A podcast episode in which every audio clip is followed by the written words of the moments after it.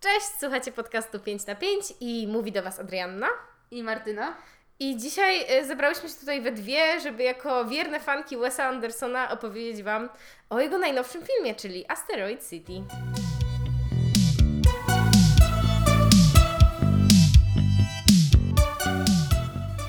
A więc tak, w ostatni piątek, czyli 16 czerwca 2023 roku, premierę miał najnowszy film Wesa Andersona, Asteroid City.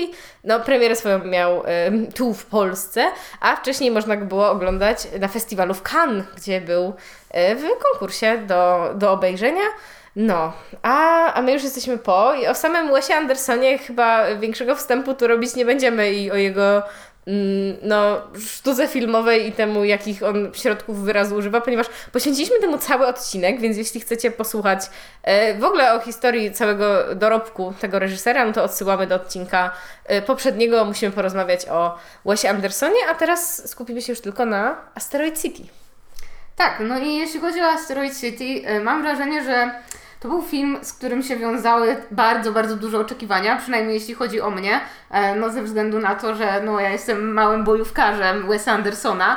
E, I mam wrażenie, że on mógł też troszkę decydować o tym, czy zaczniemy już w pełni tą narrację, że Wes Anderson się skończył, czy, czy jednak jeszcze nie. Ze względu na to, że tak jak, e, jak o tym rozmawialiśmy w odcinku poświęconym całej twórczości Wes Andersona, no to gdzieś od Wyspy Psów, e, czyli jego przed, przed ostatniego filmu, zaczęło się takie ględzenie, no, że to już nie do końca to samo, że on już się trochę powtarza, no bo wcześniej był Grand Budapest Hotel, wiadomo, no największy chyba jego, jego przebój. Opus Magnum. Opus Magnum, dokładnie. E, No i po tych, po później ta Wyspa Psów nie została już aż tak ciepło przyjęta i wydaje mi się, że jeszcze mniej ciepło przyjęty został e, French Dispatch, czyli kurier, Kurier francuski. francuski z Liberty, Kansas Evening Sun. Dokładnie, tak jak Ada powiedziała. No to był jego pełny tytuł, e, ale ja się z tym zgadzam, w sensie, że rzeczywiście gdzieś Grand Budapest Hotel to, to jest takie najpełniejsze dzieło Andersona, o czym no też mówiliśmy w poprzednim odcinku, E, ale wydajmy teraz wyrok w takim razie na temat tego, czy Wes Anderson się skończył i yy, czy jakby, czy to jest jakieś nowego opus magnum. Moja teza, nie jest to jego nowe opus magnum, ale Wes Anderson się zdecydowanie nie skończył. To ja się tutaj w 100% zgadzam. No jest, myślę, że jest mu bardzo daleko do skończenia się. E, Szczególnie biorąc pod uwagę to, że ja nie byłam aż tak negatywnie nastawiona do tych jego poprzednich filmów. Wyspę Psów bardzo, bardzo lubię, e, no bo to jest naprawdę przepiękna animacja i nawet jeśli gdzieś tam na poziomie e, historii nie do końca mi leżała, no to jednak no, nie mogę się oprzeć, nie? Animacja poklatkowa to jest, to jest życie, wspaniałe. E, French Dispatch nie podszedł mi zbytnio i nie podszedł mi gdzieś tam na poziomie emocjonalnym. Ten film mi był dość mocno obojętny i pomimo tego, że on jakby no, wyglądał wspaniale, e, no to nie ruszył mnie w żaden, w żaden sposób, a tutaj mam wrażenie, że wracamy troszkę do emocji. Zdecydowanie. A propos Wyspy Psów, to jeden z naszych słuchaczy w ogóle nam napisał, że to jest jego ulubiony film Wesa Andersona, więc e, pozdrawiamy tutaj e, fana i wszystkich innych fanów Wyspy Psów. E, no i zdecydowanie wracamy tutaj do emocji, ale to może zaczniemy od tego, o czym w ogóle Asteroid City jest. Dla tych, którzy może jakby nie spotykają się za często z naszym podcastem, tu będzie full spoilerowania i gdzieś tam no, my się będziemy wgłębiać w wszystkie meandry tego filmu, więc jeśli jeszcze nie widzieliście, to, to też e, mówimy Wam szczerze, idźcie do kina Y, i to nie tylko dlatego, żeby móc posłuchać tego odcinka, tylko po prostu dla siebie. Nawet, nawet jeśli nie widzieliście nigdy w życiu żadnego filmu Wesa Andersona. Warto. Zdecydowanie. E, No więc Asteroid City to jest w sumie e, historia, no jak to się USA zdarza, wielu postaci, w tym przypadku zebranym e, w jednym miejscu, może nie w jednym hotelu, ale właśnie w miasteczku, którego takim wy- wyznacznikiem, jak to się mówi, chodzi mi o taki highlight jakby miasta, e, nie wiem, rzeczą turystyczną jest asteroida, która się tam znajduje, dlatego nazywa się, uwaga, Asteroid City. Tak, tak. Asteroida walnęła tam ile? 3000 lat wcześniej. E, No i zasadniczo oprócz tego krateru po, tej, e, po tym meteorycie, no to tam nie za dużo jest, nie? Bo mamy hotel, zresztą to jest nam przedstawione gdzieś tam w pierwszych w sumie minutach filmu, no że dosłownie jest tam hotel, e, jest tam jakieś obserwatorium astronomiczne, są działki do wykupienia w automacie. E, no jest i, diner. tak, ważny. i, zasadniczo na tym, na tym się kończy. To jest po prostu miasteczko, które stoi sobie gdzieś pośrodku niczego. Dokładnie tak. Y, I my w zasadzie poznajemy to miasteczko z perspektywy takiej rodzinki, y, która składa się z ojca i czwórki dzieci, z czego jest tam syn taki w wieku nastoletnim i trzy dziewczynki w wieku bardziej no dziecięcym, to takie kilkulatki. Takie... Przedszkolnym bym O. powiedziała. To jest, to jest dobre określenie. E, No i tą e, głową rodziny płci męskiej jest tutaj e, nikt inny jak Jason Schwartzman, który się wciera właśnie w rolę Ogiego Steenbecka. I absolutnie uważam, że to musiał być Jason Schwartzman, bo pomimo tego, że Wes Anderson ogólnie ma ten swój taki stały zbiór aktorów, o którym, który no, omawialiśmy ostatnio, to dla mnie Jason Schwartzman jest taki trochę superior, w sensie, że on jest, no, no on jest takim trochę i dzieckiem i i takim aktorem, który no, z Wesem Andersonem najbardziej też widać jak dorasta, więc, y, więc gdzieś tam no, myślę, że to, to musiał być on. Y, No i oni przejeżdżają przez Asteroid City też y, dlatego, że po pierwsze są po drodze do dziadka rodziny, y, którego gra Tom Hanks, Tak, ale... to jest chyba w ogóle debiut u Wesa Andersona, Toma Hanksa, Tak, nie? ja też nie pamiętam, żeby on był wcześniej w jakimś jego filmie. Tak, tak, to jest kolejna znana twarz do kalejdoskopu e, Wesa Andersona. Kalejdoskop to jest w ogóle tutaj dobry, e, dobry trop. E, Ale tak, i to nie tylko on jest tutaj po raz pierwszy, ale pewnie do innych e, aktorów przejdziemy z biegiem fabuły. Ale oni się też tam zatrzymują nie tylko dlatego, że psuje im się auto, ale też dlatego, że właśnie syn Ogiego e, brał udział w takim konkursie naukowym, który właśnie jest powiązany z tą instytucją e, naukową, która jest e, w Asteroid City i jest tam, e, żeby odebrać nagrodę. Tak, tak, tam w ogóle gra się toczy o stypendium i tak dalej. E, no i gdzieś tam z całego kraju się zjeżdżają te dzieciaki, wiecie, te takie kumate, nie? E, które w wieku 13 lat odkryły nowy pierwiastek i e, broń, e, czy raczej maszynę, która rozbraja atomy. To jest, to jest ten rodzaj nastolatka, wiecie. Na pewno mieliście takiego w szkole.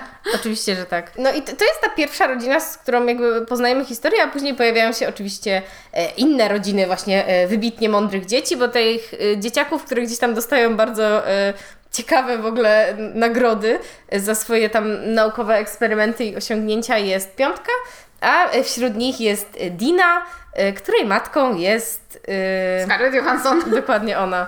E, Co jest ważne, bo jej matka, czyli Midge, y, jest aktorką i to chyba taką no, całkiem znaną, y, która gdzieś tam, no, jako że ona tu jest matka tylko i córka, a on tak ojciec tylko i dzieci, to gdzieś tam nawiązuje się między nimi nić y, porozumienia. No, ale poza tym mamy tam jeszcze całą plejadę innych postaci, jak pani nauczycielka z grupą takich dzieciaków, y, właśnie też no, w wieku takim podstawówkowym, raczej młodszym niż starszym. E, No właśnie w pewnym momencie pojawia się tam Tom Hanks, oj, dziadek rodziny. I myślę, od czego zacząć najpierw, bo pierwszą taką bombą y, i nie asteroidą, którą zsyła na Wes Anderson w tym filmie, jest w sumie bardzo smutna informacja dotycząca rodziny właśnie y, Steampaków, y, która jakby no wyjaśnia nam, dlaczego tutaj rodzic jest tylko jeden. Tak, no dość szybko dowiadujemy się, że, że zmarła matka, e, a dzieci, matka zmarła trzy tygodnie wcześniej, dzieci jeszcze o tym nie wiedzą. E, no choć Woodrow, jako że jest tym brainiakiem, e, ma tak nawet wyszyte na swojej koszulce, e, no domyśla się, aczkolwiek ojciec no nie potrafi się zmierzyć z tym, żeby te informacje przekazać. Tak, i, i to jest w ogóle dla mnie pierwszy taki aspekt, który mnie już w tym filmie mocno osadził, że od razu dostajemy taki no trochę cios, chociaż tak naprawdę nie, nie możemy jeszcze nie wiadomo jak współczuć tym bohaterom, bo dopiero ich poznaliśmy, ale samo takie zderzenie z tą jakąś traumą i to, co się rozgrywa w scenie, w której e, ojciec mówi tym dzieciom, że ta matka nie żyje i to nie żyje od trzech tygodni, z czego no właśnie mówi to Brainiakowi Kumatemu, który mówi, że nawet jeśli nie wiedział, to on trochę wiedział. I, I tym trzem dziewczynkom, które wiecie, trochę nie rozumieją, co się dzieje, i jedna z nich właśnie pyta, chyba pierwsze, co to, a kiedy wróci mama? I to jest takie, no, no dla mnie to jest gdzieś tam chwytające za serce, a też, no umówmy się, Wes Anderson nie ogrywa takich scen e, w sposób taki, żebyś, żebyś właśnie tam, żeby cię wpędzić w te łzy, nie? W sensie tam nie ma, nie wiem, ckliwej muzyczki i y, nastroju depresyjnego, żebyś już wył, tylko, tylko tak trochę jesteś zderzony z tą konfrontacją w takim najbardziej, wydaje mi się... Mm, czystym wydaniu, w sensie, że po, po prostu padają słowa i, i, i teraz sobie jakoś przerabia je w głowie. Tak, no i tak. też wyciąga prochy matki trzymane w tupperware'ze. No i to jest też bardzo taka, taka Andersonowa rzecz. W ogóle te takie andersonizmy bardzo, bardzo yy, bogato się w tym filmie pojawiają. Jestem tym, tym absolutnie zachwycona, bo mam wrażenie, że tak jak w, czy chociażby w Wyspie Psów, czy we French Dispatch, to bardziej się skupiliśmy gdzieś tam na stylu Wesa Andersona, a te jego takie małe dziwactwa, które on wrzuca w fabułę, e, zostały gdzieś tam na, na, na boczny tor po prostu zepchnięte, a tutaj na, na fullu wracamy do tego właśnie też e, do mówienia żartów z taką zupełnie poważną twarzą, e, do mówienia o rzeczach strasznych i tragicznych i, i bardzo traumatycznych e, gdzieś tam w sposób, w sposób bardzo komediowy, ale w momencie, w którym już tak zarysowaliśmy w mia- zarysowałyśmy w miarę fabułę, e, no to tu jest bardzo istotna rzecz, mianowicie ten film e, jest podzielony na akty. Jest podzielony na akty dlatego, że zasadniczo mamy do czynienia ze sztuką, która się Powiedziałabym, że o filmie w ramach filmu, ale tu nie do końca tak jest, bo jest to sztuka teatralna i to całe Asteroid City jest po prostu, no jest tak naprawdę sztuką wystawianą na scenie. I e, jednocześnie w momencie, w którym poznajemy tych naszych bohaterów, e, e, którzy, którzy w danym momencie przebywają w Asteroid City, e, poznajemy też aktorów e, i całą ekipę, która, która zajmuje się produkcją tej sztuki od samego początku, czyli od procesu pisania, poprzez casting e, i tak dalej. I na papierze brzmi to jak bardzo, bardzo zły pomysł. Ze względu na to, mm, w momencie, w którym dowiedziałam się o tym, że to tak właśnie będzie wyglądać, miałam takie oj, oj, takie złe skojarzenia z French Dispatch. E, że będziemy mieć po prostu jakieś dwie historyjki, takie sklejone na ślinę, byle się trzymało.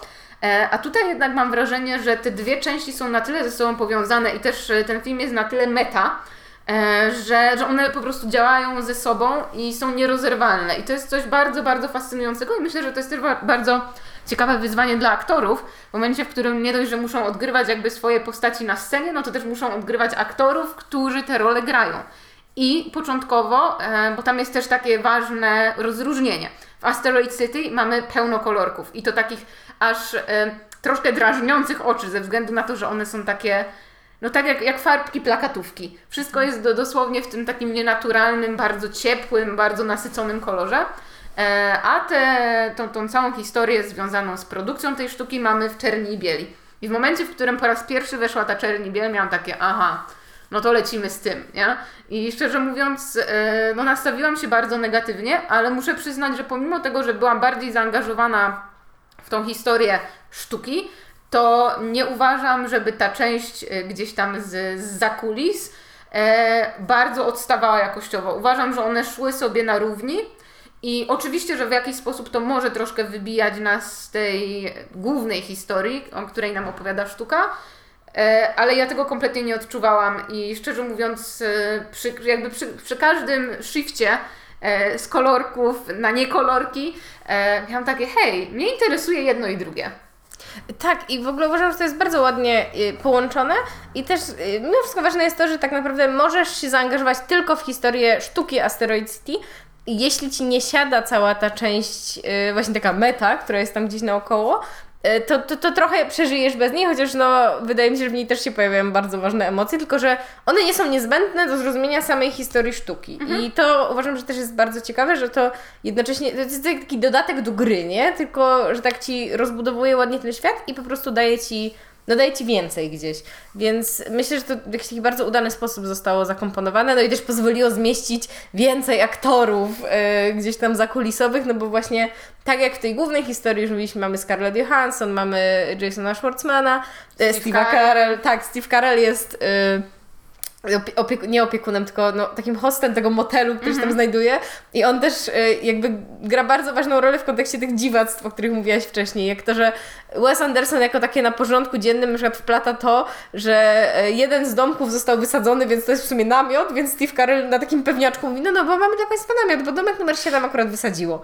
I, i, i to jest po prostu wspaniały, jakby, to jest wspaniały humor, bo on właśnie nie jest taki, że masz się tam zaśmiewać do rozpuku, tylko no masz tak unieść wargi i trochę zrobić takie hi. I, i to jest absolutnie wystarczające.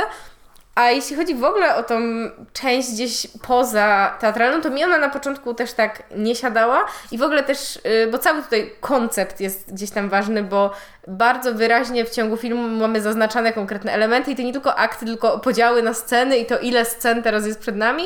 Y, I to też jest w ogóle ciekawe w kontekście takiej geometryzacji, którą Anderson lubi, bo wydaje mi się, że to jest jakby jakiś taki nowy poziom i to może nawet nie tyle geometryzacji, co matematyzacji po prostu, mhm. bo rzeczywiście dostajemy tyle scen, ile on nam zapowie, potem mamy gdzieś tam przerwę, ale też mam jeszcze taki ważny fragment, kiedy jest napisane, że to coś jest do grania ciągiem, że tam jest konkretna jakby ilość scen, Albo y, takie smaczki jak to, że parę scen wcześniej w tej części meta słyszymy, że no to powiedz tam, że jak Mitch wychodzi w którejś scenie, to żeby zamknęła drzwi. Y, I to jest w ogóle o tyle ciekawe, że no to właśnie wprowadza nas taki głębszy poziom jakichś takich gierek mózgowych. Y, no, no, dotyczących y, całego filmu, ale one nie są psujące zabawę. W sensie, mhm. że to wszystko gdzieś tam nadal płynnie idzie i tego nie ma na tyle, żeby trochę nie chciało ci się, nie wiem, już w to grać. Tak, myślę, że to jest jakby kolejny taki element udowadniający to, jak bardzo Wes Anderson lubi podkreślać e, jakby istoty i, i, i, to, jak istotnym jest, są twórcy w swoich dziełach. E, no bo tutaj tak naprawdę twórcy dostają swoją połowę filmu. Nie?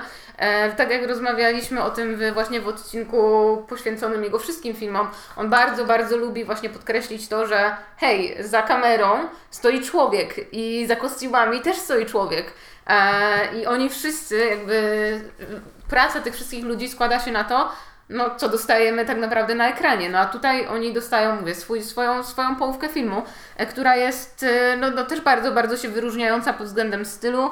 I, I myślę, że to jest, że to jest coś takiego niezwykłego w, w jakby w, generalnie w twórczości Wes Andersona, że jakby mam wrażenie, że współcześnie chciałoby się tego autora jakby wyjąć w ogóle poza nawias, mhm. żeby on był nie, nieobecny, żebyśmy my nie czuli, że ktoś to stworzył, a Wes Anderson mówi, a nie, za, każdej, za każdą, za każdą sztuką, za każdym filmem stoi e, no, po prostu sztab ludzi i warto podkreślić, że no, ich ciężka robota się składa na to, co oglądacie ostatecznie.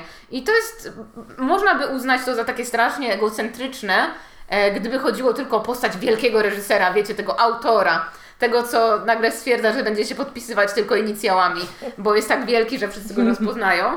E, ale biorąc pod uwagę to, że faktycznie tam praktycznie każdy e, dostaje gdzieś tam chociażby swoją scenę, czy chociażby swoje, swój moment wyróżnienia, nawet gdzieś tam statyści, to myślę, że to nie, nie do końca takie są pobudki, że nie są one właśnie typowo nakierowane na hypowanie siebie jako wielkiego twórcy.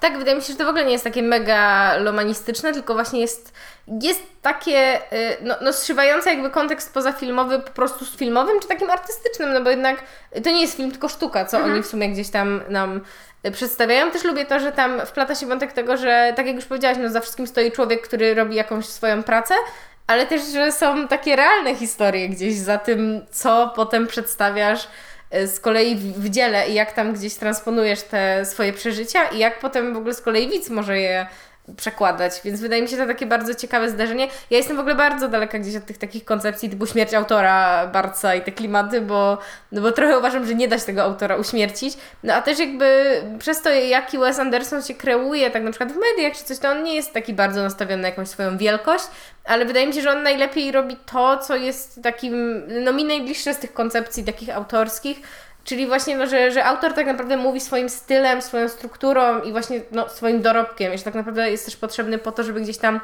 porządkować trochę dzieła i wiedzieć, co jest takim wycinkiem konkretnego twórcy, no i, i u niego to działa. Tak, i myślę, że jakby też ciekawym zabiegiem jest właśnie to takie, wiesz, zajrzenie za kulisy, bo mm, myślę, że, że, że generalnie jako, jako zwykli... Yy, konsumenci sztuki, e, często nie, nie, zastanawiamy się do końca nad tym, co tam się dzieje gdzieś tam w tle. E, pod względem technicznym zapewne tak, bo nie, nie wiem jak, jak, jak to wygląda u Ciebie, ale mnie zawsze bardzo fascynowały te historie gdzieś tam z planu, z, z, z kulisów, szczególnie filmowych. Akurat jeśli chodzi o tworzenie sztuki, no to są mi rejony zupełnie obce. E, więc też ciekawym było to, żeby, żeby gdzieś tam zajrzeć za kulisy. No wiadomo, że to jest w pełni wymyślona historia, e, no ale na pewno gdzieś tam ziarno prawdy w sobie ma. Szczególnie też biorąc pod uwagę, że się nie skupiamy gdzieś tam tylko na technikaliach, ale no na realnych emocjach, które się wiążą z, no, z wystawieniem sztuki, nie? Że jednak jest to zbiór ludzi, gdzie każdy przeżywa swoje. Szczególnie biorąc pod uwagę, że to jest taki światek bardzo artystyczny, to oni dziesięciokrotnie wszystko przeżywają. E, no więc wyobraźcie sobie, będzie, w którym macie 10 aktorów, którzy przeżywają wszystko dziesięciokrotnie e, mocniej niż, niż zwykła gdzieś tam jednostka. No i musicie to wszystko, to po prostu, to wszystko ogarnąć. Tak, właśnie jest dużo też takich, znaczy dużo, no kilka takich scen po prostu, w których mamy jakby ten zbiór aktorów gdzieś przy pracy z panami naczelnikami, gdzie tam w tych rolach Willem Dafoe, Adrian Brody, którego ja bardzo lubię, a tutaj jest w ogóle jakiś taki bardzo dynamiczny, ekspresyjny i to jest takie jego wydanie, które, które w ogóle mi tam gdzieś bardzo siada. I to też widać, że to jest taka ciągła praca na emocji, a jednocześnie te emocje jakoś się potem ujarzmia i tworzy się, no właśnie takie dzieło jak, jak Asteroid City, które w zasadzie tak naprawdę nie, nie jest, e, w sensie ta historia sztuki nie jest o tym, od czego się zaczyna. W sensie bardzo długi mamy rzeczywiście gdzieś pierwszy akt, który nas wprowadza, zapoznaje z bohaterami, a, a taka tak zwana akcja, nie wiem, właściwa yy, rozkłada się później na, na dwa wydarzenia, jakim jest zwinięcie asteroidy i oddanie asteroidy. Tak, dokładnie. Bo jakby zastanowić się o czym w ogóle jest yy, sama sztuka Asteroid City, no to jest trochę o niczym, nie? E, mam wrażenie, że w ogóle bardzo ciężko będzie mm, gdzieś tam streścić nie tylko sztukę, ale cały film. I no, wydaje mi się, że taki jest troszkę jego sens, nie? Że, sens, że sensu trochę nie ma generalnie. E, czy to w sztuce, czy to w życiu. I myślę, że to nam daje taki dość duży, duży kop, przynajmniej mi, bardzo duży kopniak emocjonalny.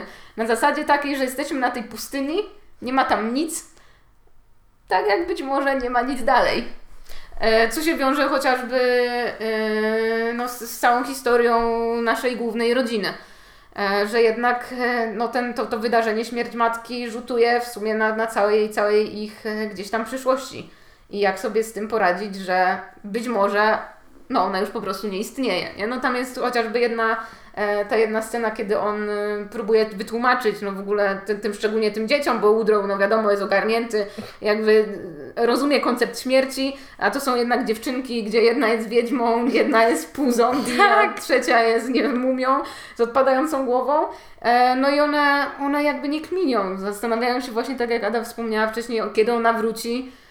No i on próbuje jej powiedzieć, że no, wy jesteście wierzące, no to jest w niebie, ale ja nie wierzę w taki koncept. Tak, biorąc pod uwagę to, to muszę jedną rzecz zaznaczyć. To, być może nas to trochę wybije z, z tego tematu, o którym, o którym teraz rozmawiamy, ale no padłabym, gdybym o tym nie powiedziała. Polskie napisy i polskie tłumaczenie y, jest koszmarne.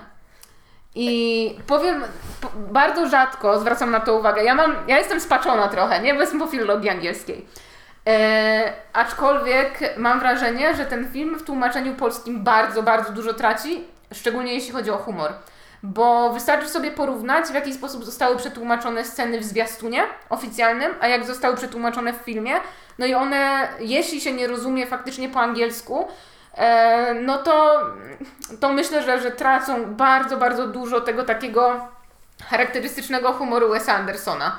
I jest mi, jest mi bardzo przykro i rzadko kiedy tak mam, że wracam z kina i jestem po prostu wściekła na tłumaczenie. Ale w tym przypadku, w tym przypadku tak zdecydowanie jest i no i szkoda, nie? Jeśli, jeśli jakby y, biegle, biegle władacie angielskim i ze słuchu y, możecie wyłapać te żarty, to super. No ale jeśli faktycznie opiera się na napisach, no kurczę, słabo. No, ja nie miałam tego na pewno w takim stopniu jak ty, bo no, nie jestem aż tak spaczona. Ja mówię tak zwanym angielskim podstawowym, ludzkim, w sensie, no, że mogłabym obejrzeć ten film bez napisów, nie? Ale no, były i pamiętam, że na pewno ja czułam taki mega niewykorzystany potencjał y, chociażby z y, tym Brainiakiem, bo Woodrow rzeczywiście ma koszulkę, na której ma wyhaftowane Brainiac, a oni to tłumaczą tylko jako mózg, w sensie pisany z wielkiej litery, mm. ale no chociaż nie wiem, mózgowiec już jest taki bardziej, tak, y, tak. w sensie, że bardziej czaisz ten żarcik i też no jakby to nie jest tak podkreślone, w sensie no przez to, że i na inne jest to tłumaczenie niż to, co on ma napisane i jakoś tak nie ma takiego wyłapania tego, no to, to też można trochę stracić. A uważam, że, że naprawdę to też gdzieś no, no jest fajne, ale no nie, nie zwróciłam na tyle uwagi, znaczy no też może po prostu tego nie wyczułam, że jest to aż tak koszmarne, no bo też po prostu więcej gdzieś tam łapałam pewnie z tego słuchu. Tak, tak, tak. Jakby kwestia jest taka, że ono jest zbyt dosłowne. Mhm. Że dobre tłumaczenie jest tak naprawdę interpretacją tekstu. No bo wiadomo, że języki funkcjonują inaczej, szczególnie angielski i polski. No to jest no niebo a ziemia, nie? E, jeśli chodzi o kwestię gdzieś tam przekazu.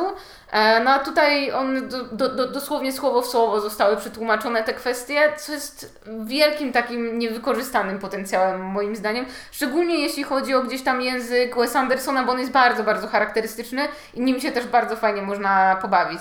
Więc jakby co, producenci, jak będziecie chcieli tłumaczyć następny film Wes Andersona, to ja się chętnie zgłoszę. Y, Polecam tę Allegrowiczkę, jakby co, chcecie coś z Avonu. Y, Ale w ogóle jak mówiliśmy wcześniej o całym właśnie tym świecie Andersona, którego no, język też jest komponentem i, i tego, jaki on jednak w takiej formie przedstawienia jest bardzo uporządkowany. I to, co powiedziałaś, że jakoś, w sensie, że jest jakiś taki bezsens w życiu bohaterów, to wydaje mi się, że to jest w ogóle super poprowadzone, że w tak usystematyzowanej formie przekazujesz w sumie tak uniwersalny przekaz, który jednocześnie nie jest taki nijaki, nie? W sensie to nie jest lekcja w stylu mm, kochajcie się i wierzcie w Ewangelię, tylko no to jest, to jest właśnie bardziej takie refleksyjne i gdzieś dużo tych emocji pod tym się kłębi, zwłaszcza dotyczących właśnie takiej straty, dotyczących miłości yy, i dotyczących właśnie pracy artysty i ta wielopoziomowość tego, jak można też gdzieś czytać ten film i jak te wszystkie wątki się splatają, no bo wątki osób pracujących nad sztuką, które mają ze sobą relacje miłosne, też gdzieś się przenikają i, i to przenika się właśnie też na takim poziomie no, z tą sztuką i tym, co, co ona przekazuje. I wydaje mi się, że to jest właśnie wielka, no, wielki sukces Andersona, żeby, żeby tak, tak gdzieś tam opowiadać i to jest to, czego właśnie no, mi brakowało we French Dispatch, że tam tych emocji było trochę mniej, bo było tak duże skupienie, mam wrażenie, na tym medium, że no ja pamiętam, że dla mnie ten film miał momenty, nie? Do teraz pamiętam e, Timothy Chalameta mówiącego o y, młodzieży, która zanim się zdążyła zjednoczyć, już się zdążyła podzielić i tam są takie smaczki, nie? Ale tutaj tutaj jakby trochę ja nie chcę brzmieć, jakbym była jakaś taka zupełnie bezkrytyczna, ale prawie nie ma jakby słabego take'u, nie? W sensie nie ma jakichś takich y, rzeczy, do których ktoś może nie znaleźć trochę większego stosunku emocjonalnego. Nie jest to właśnie takie suche, więc myślę, że, że bardzo fajnie. Chociaż no właśnie trochę opowieść pod tytułem ktoś przylatuje, zabiera asteroidę, bo mamy taki fragment y, podczas właśnie y, obserwacji takiego zjawiska na niebie, kiedy pojawiają się tam takie, teraz nie pamiętam czy trzy, czy dwie kropki. Trzy, E, trzy kropeczki, tak. tak.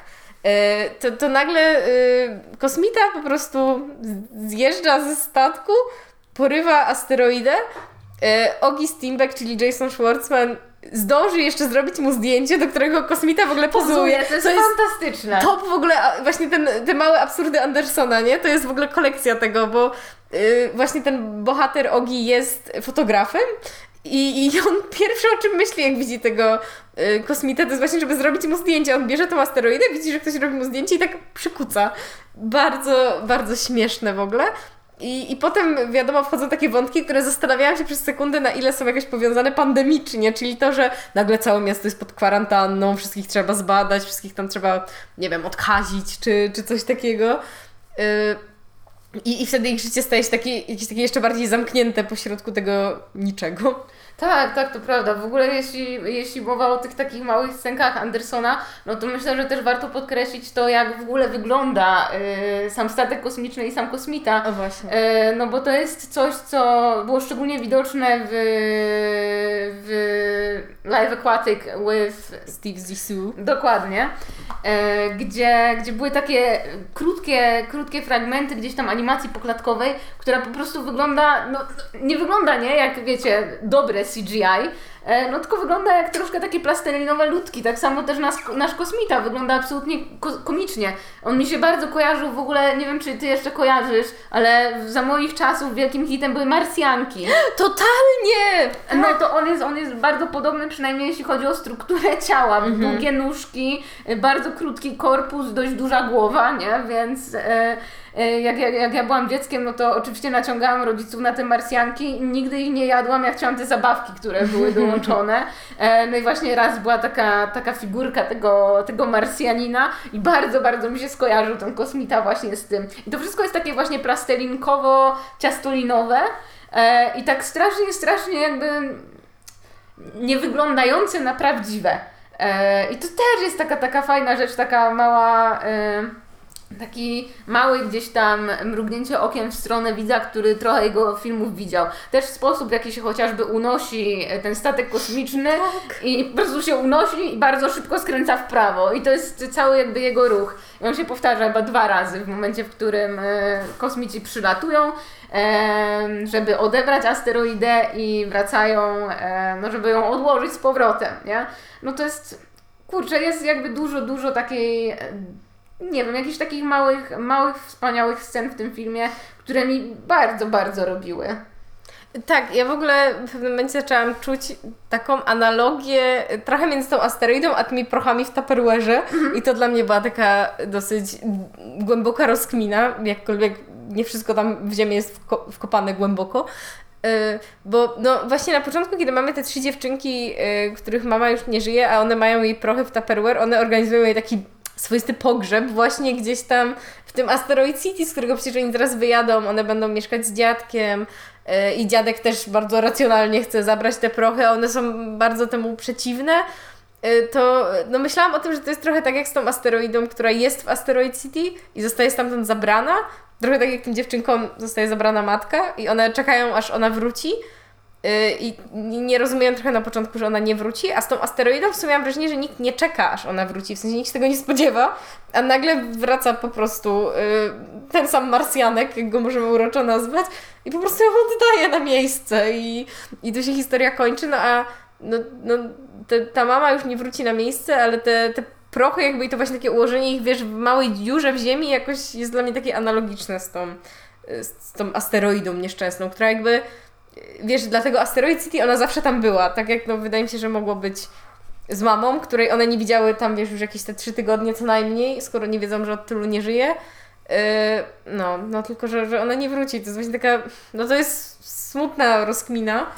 Ale tak, to prawda. W ogóle jeśli chodzi o to gdzieś tam pożegnanie z matką, były dwa momenty w tym filmie, w których w życiu bym się tego nie spodziewała, bo jednak co jak co, pomimo tego, że te filmy, wszystkie filmy Wes Andersona mnie bardzo ruszają gdzieś tam na poziomie estetycznym e, i w ten sposób mnie wzruszają, to dotychczas nie miałam tak, że chciało mi się na filmie Wes Andersona płakać. A tutaj były dwa momenty, w którym, no wiadomo, żebym, nie wiem, nie zanosiła się łzami i nie szlochała dziko, jak mi się czasami zdarza w kinie, ale gdzieś tam mnie bardzo mocno ścisnęło w gardle i to było właśnie ten moment tego drugiego pożegnania z matką, gdzie, no, gdzie Tom Hanks racjonalnie mówi, no ale weźcie ją wyciągnijcie z tej, z tej ziemi, to jest w ogóle jakieś zadupie, my tu już nigdy nie trafimy, E, a one wpadają gdzieś tam w jakąś taką, w taką mini histerię, gdzie mówią, że, że nie, że, że, że ty ją znowu zabijasz i tak dalej. Wtedy miałam takie, o Boże, emocje mnie zabijają.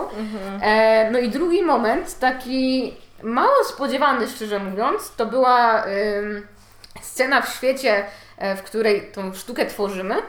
E, kiedy oni mówili, e, wszyscy powtarzali, wszyscy aktorzy, którzy, którzy brali udział w tej, w tej scenie, w tej próbie, powtarzali to zdanie e, You cannot dream if you don't fall asleep. I nie wiem dlaczego, ale w jakiś sposób jakby w ogóle też trochę taki bezsens związany z tym zdaniem mnie strasznie przytłoczył i też poczułam właśnie ten taki ucisk na gardle. I miałam takie, Jezus Maria, ta scena to jest trochę za dużo dla mnie, nie? O, to dla mnie taką emocjonalną sceną w tym y, świecie przygotowań sztuki jest y, spotkanie na balkonie, kiedy spotyka się właśnie y, Jason Schwartzman i Margot Robbie, która y, gra matkę, tylko że w sensie matkę właśnie tą, która nie żyje, tylko że my w świecie Asteroid City widzimy ją tylko na zdjęciu, y, które ma właśnie syn. Jak syn ma na imię? Wo- Woodrow. Woodrow, jeju, nie mogę tego zapamiętać. E, I oni spotykają się na balkonie i właśnie mówią o tym, że mieliśmy mieć scenę razem, ale wycięli scenę z matką z Asteroid City. I nie wiem, w tej scenie, bo to jest taki, taki jakiś taki nagle przejmujący dialog, oni w ogóle tam stoją na tych dwóch balkonach, jak w Barbie księżniczka i żebraczka.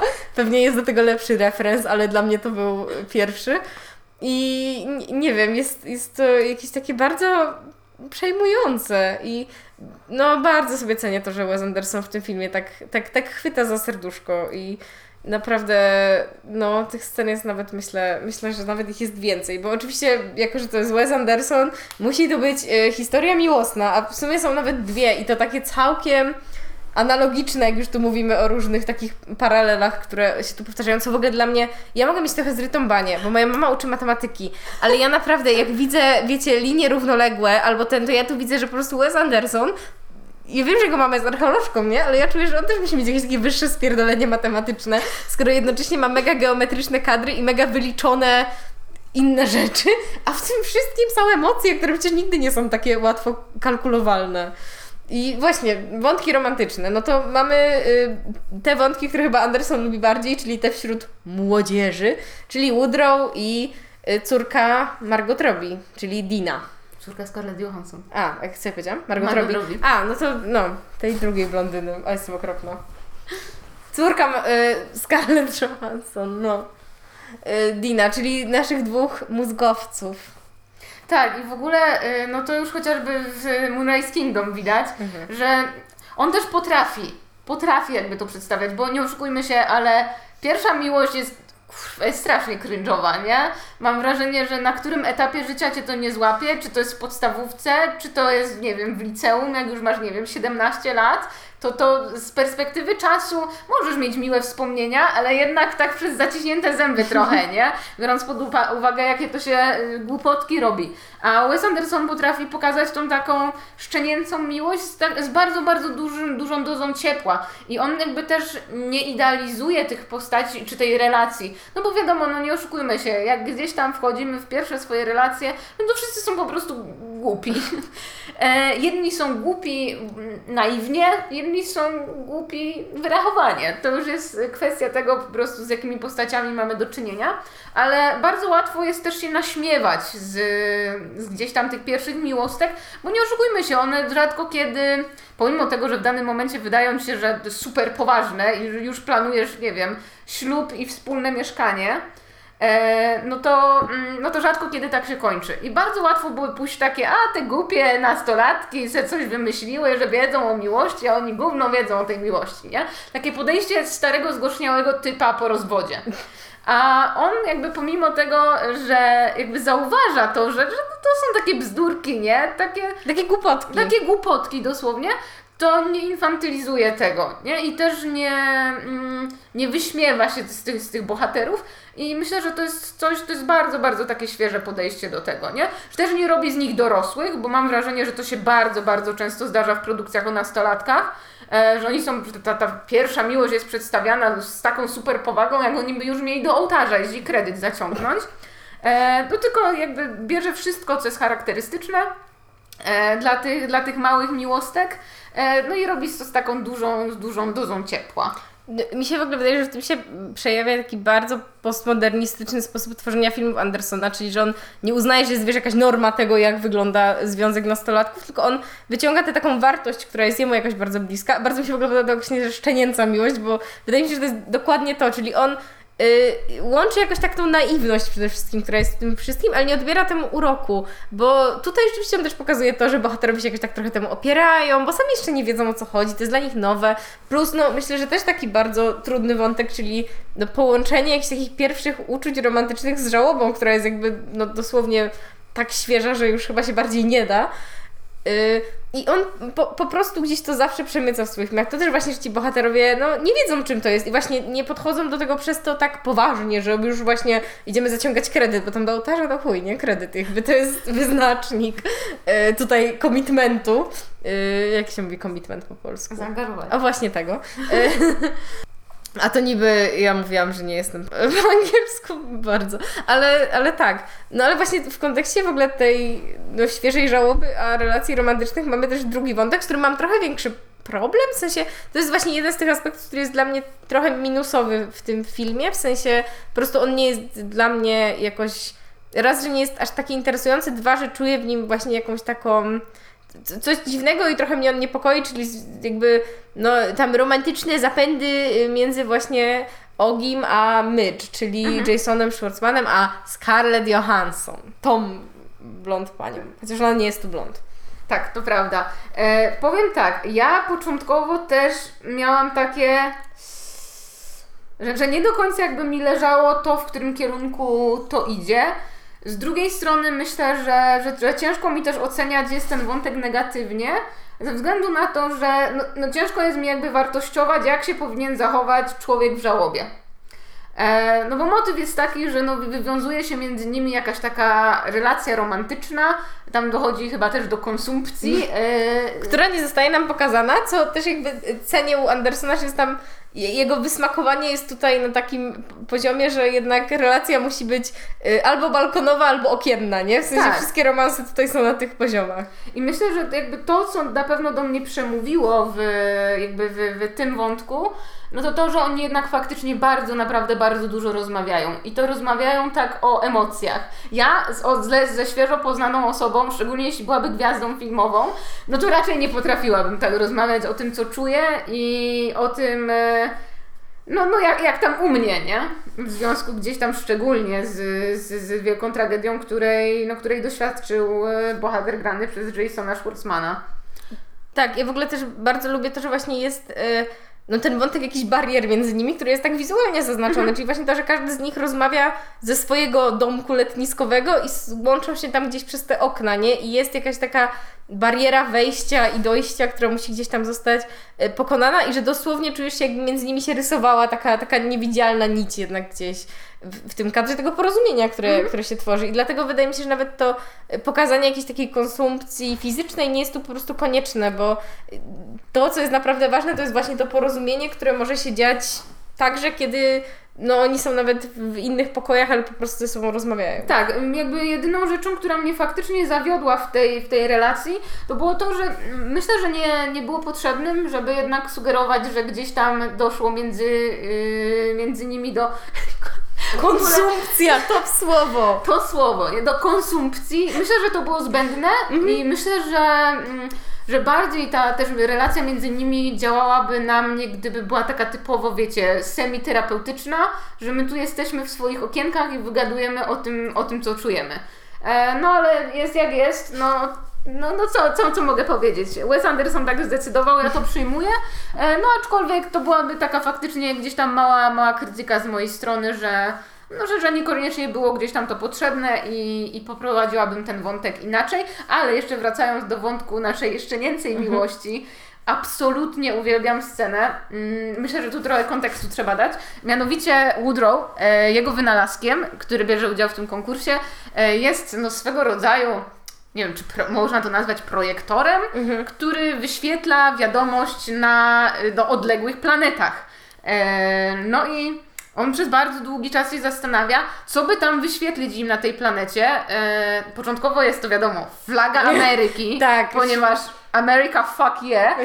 E, no ale on stwierdza, że nie, no bo co to, to kosmitom da? E, Tam prowadzone są dywagacje, że może by, że w jakiś sposób, żeby im za- zasugerować, że, żeby, że, żeby te asteroidy im oddali, e, żeby się przywitać chociażby, a ostatecznie on wyświetla inicjały swoje i diny na tym, na tym, na tej planecie, chyba otoczone jeszcze serduszkiem. Wiecie, takie totalnie rzecz, jak nie wiem, wy, wyryjesz gdzieś tam w, w pniu drzewa swoje inicjały i na dole napiszesz, nie wiem, forever, czy coś w tym stylu. I to było absolutnie cudowne i naprawdę wtedy moje serduszko y, no, zadrżało z radości. To jest w ogóle takie, wiesz, jak te kłódki, które się przywiesza na mostach, nie? Z inicjałami Tak, i takimi rzeczami. tak, tak. Tylko no 10 leveli wyżej, więc jakby no koleżanka już z jego. Ale tak, to było, to było mega urocze.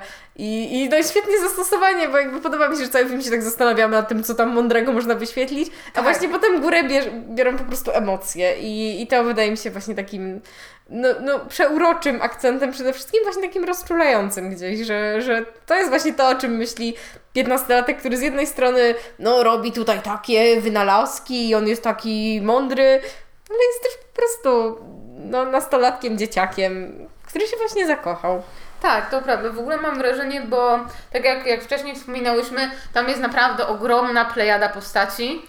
E, I zastanawiałam się, no bo wiadomo, w momencie, w którym pojawia się milion znanych nazwisk na plakacie, e, no to trzeba troszkę się też jakby pochylić nad tym, czy, czy to jest tylko i wyłącznie taki trik, wiecie, żeby po prostu jak największą ilość gdzieś tam oscarowych e, gwiazd zmieścić, czy to ma sens i czy film nie ginie pod, e, pod ilością tych cameos, bo, no bo tam naprawdę no praktycznie każdą rolę gra ktoś, ktoś bardzo znany. I, I tutaj stąd moje pytanie, czy, czy uważasz, że ten film usprawiedliwił jakby taką ilość, aż tak dużą plejadę postaci? Jeff Goldblum jest tutaj absolutnie konieczny yy, i naprawdę myślę, że tak. Yy, ja ogólnie nie, nie mam czegoś takiego, że uważam, że te cameosy są bardzo potrzebne. Mhm. Wiem, że to też wynika pewnie z tego, że każdy chce pracować z Wesem Andersonem. W sensie jakby spodziewam się, że dla aktora jakby mieć w dorobku to, że zagrałeś u Andersona, nawet jeśli zagrałeś taką rolę jak Jeff Goldblum akurat tutaj, yy, to, to jednak to jest coś, co trzymasz, wiesz, gdzieś tam wysoko w tym CV i mówisz, zrobiłem to. No ale też chyba dla takiej przyjemności, bo raczej o pracy z Wesem Andersonem krążą takie y, przyjemne anegdoty, w sensie, że no to nie jest Stanley Kubrick, nie, który się tam musi przytyrać, tylko no jest tam ta duża doza perfekcjonizmu, ale, ale jest jednak jakiś, jakiś miły klimat. No i, no i właśnie, no, pracujesz przy takim filmie. Y, Ja się zastanawiałam bardzo, no bo na przykład jest tutaj Hong Chao, która też pierwszy raz y, gra, z, y, gra u Wesa Andersona, a która no ostatnio jest w takiej swojej fali wznoszącej, bo i mieliśmy Oj, tak. menu, mieliśmy wieloryba, no właśnie przy wielorybie nawet była nominacja oscarowa, więc no w ogóle sięgamy wysoko, a rzeczywiście ta rola w wielorybie no dla mnie była bardzo dobra. I ona tutaj ma typowe cameo, nie? Ona jest na jedną scenę, ale co to jest za scena w ogóle? W Mhm. Tak, sensie... jest fantastyczna. No, więc dla mnie, bo ona ma tam wątek y, właśnie w tym świecie meta z, z Adrianem Brody, właśnie taki no, no romantyczny, który też gdzieś jakoś się łączy z tym światem Asteroid City w pewien sposób. I, I wydaje mi się, że takie cameos są potrzebne, bo ona nie jest potrzebna na więcej. Nie, nie musimy nawet wiedzieć więcej o tej ich historii. Y, I, I tutaj myślę, że, że to jest jak najbardziej uzasadnione. Czy ktoś inny mógłby zagrać tę rolę? No pewnie. W sensie tu jakby uważam, że y, nie ma tutaj takich ról, które są typowo skrojone pod kogoś, e, poza Jeffem Goldblumem oczywiście. Aczkolwiek, no dobra, no może nie zawsze. Ale, ale gdzieś tam myślę, że to, to też ma swój klimat i myślę, że fajnie no, dodaje jakiegoś animuszu w ogóle e, tym, tym produkcjom Wesa Andersona. No i wiesz, to, że on na tym plakacie, no to wiadomo, jest promocja, mieć tyle nazwisk w filmie, ale też no, jakieś takie docenienie tego, że każdy ten aktor no, może gdzieś tam się wykazać, nawet w swojej, w swojej małej roli. No bo nie wiem, powiedzmy Steve Carell też nie ma aż tak dużej roli, chociaż i tak no, jedną z większych mimo wszystko, bo się często pojawia jako y, pan y, hotelarz. Ale wprowadza bardzo ważny aspekt humorystyczny, a Steve Carell uważam, że jest przezabawny. Tak, tak, tak, to prawda. Nie, e, ja No, właśnie jak, jak, jakie jest Twoje podejście do tych cameos, nie cameos?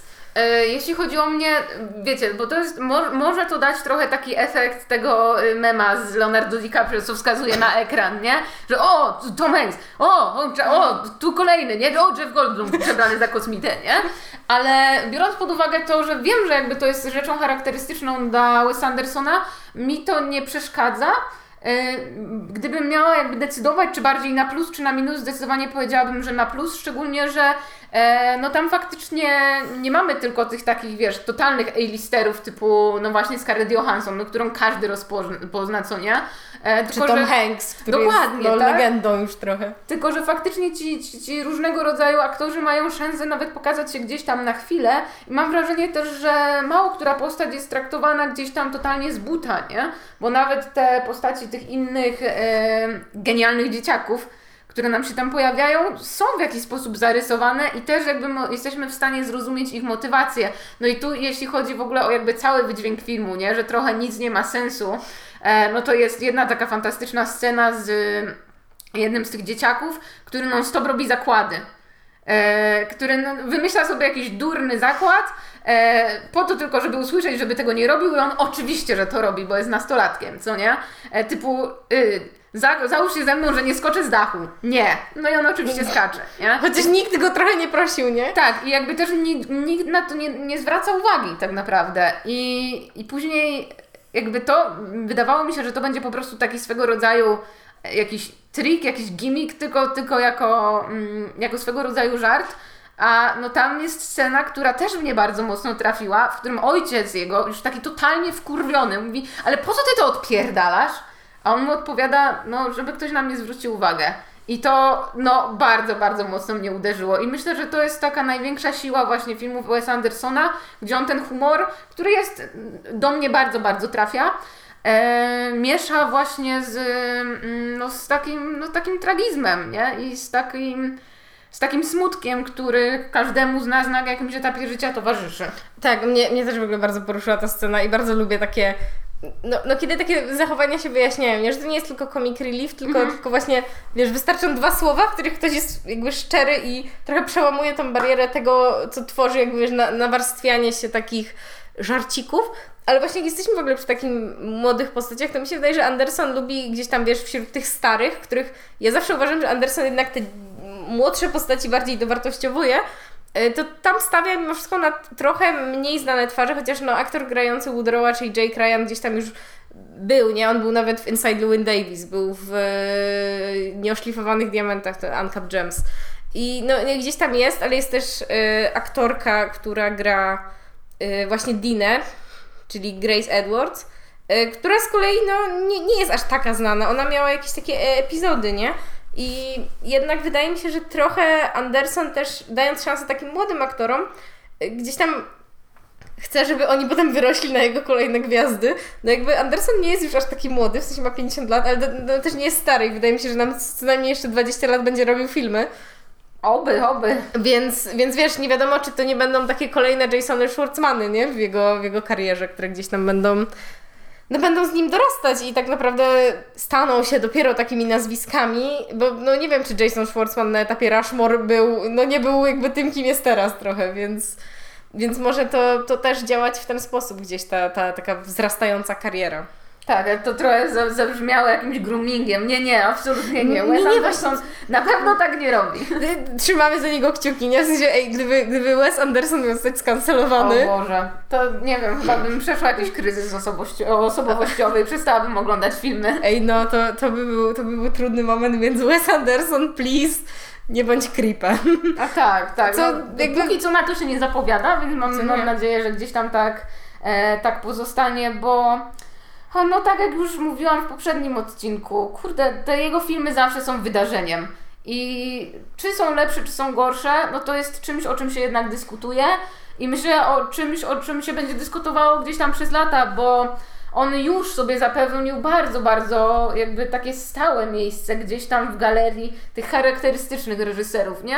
Bo bardzo często jest tak, że mamy reżyserów, którzy tworzą i tworzą filmy nawet bardzo dobre, ale w momencie, w którym miałbyś się zastanowić, żeby, nie wiem, wymienić chociażby ich dwa tytuły, no to nie jest się w stanie, nie? A jednak w przypadku Wesa Andersona, pomimo tego, że on jest bardzo jakby skryty jako osoba taka publiczna, on, on nie jest, jestem w stanie stwierdzić, że on po prostu nie jest osobą publiczną, no to jednak wyrobił sobie taką markę, że no, że każdy jednak kojarzy ten styl, nie? Nawet jeśli nie jest w stanie sobie przypomnieć nazwiska, no to wie, że coś takiego widział, nie? No On- tak, ten trend na TikToku chociażby, nie? Accidentally Wes Anderson, no to jakby to też mówi samo przez się i to wiesz, nie jest Accidentally Wes Anderson, czyli jakieś jego zachowanie, nie wiem, takie publiczne, Tak. tylko właśnie no to jest po prostu ten jego styl, który gdzieś, no gdzieś już się bardzo mocno ustanowił.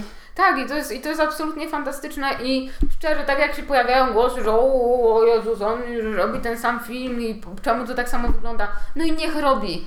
Jakby, Ja na to czekam! tak, no. ja, też, ja też na to czekam i nie widzę potrzeby, żeby on nagle zmieniał swój styl, e, styl genera- generalnie i styl reżyserski, tylko po to, żeby, nie wiem, zrobić coś innego, nie?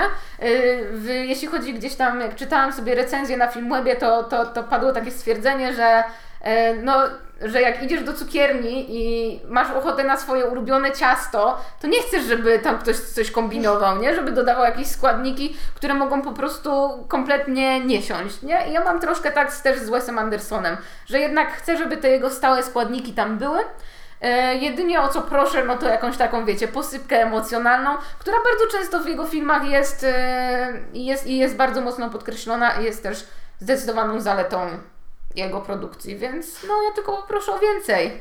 Szczególnie w takiej formie. Metafora ciastkowa bardzo adekwatna do Grand Budapest Hotel w sumie Dokładnie. swoją drogą.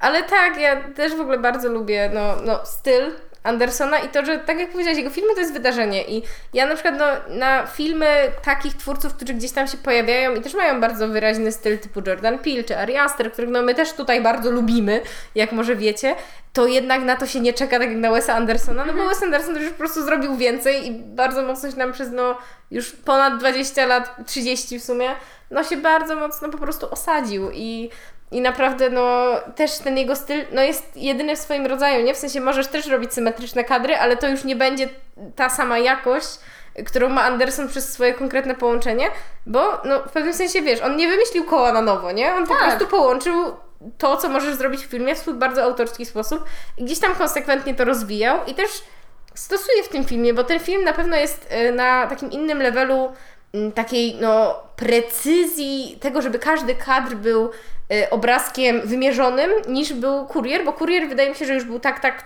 totalnie wyliczony, nie? W sensie tam się musiały milimetry zgadzać, a tutaj jest tak, że czasem coś nie jest idealnie na środku, czy jest gdzieś po bokach, ale to też niesie swoje znaczenie i, i dla mnie właśnie to jest takie trochę bliżej mojego ukochanego Rushmore y, niż, niż właśnie kuriera i no i bardzo mnie to cieszy.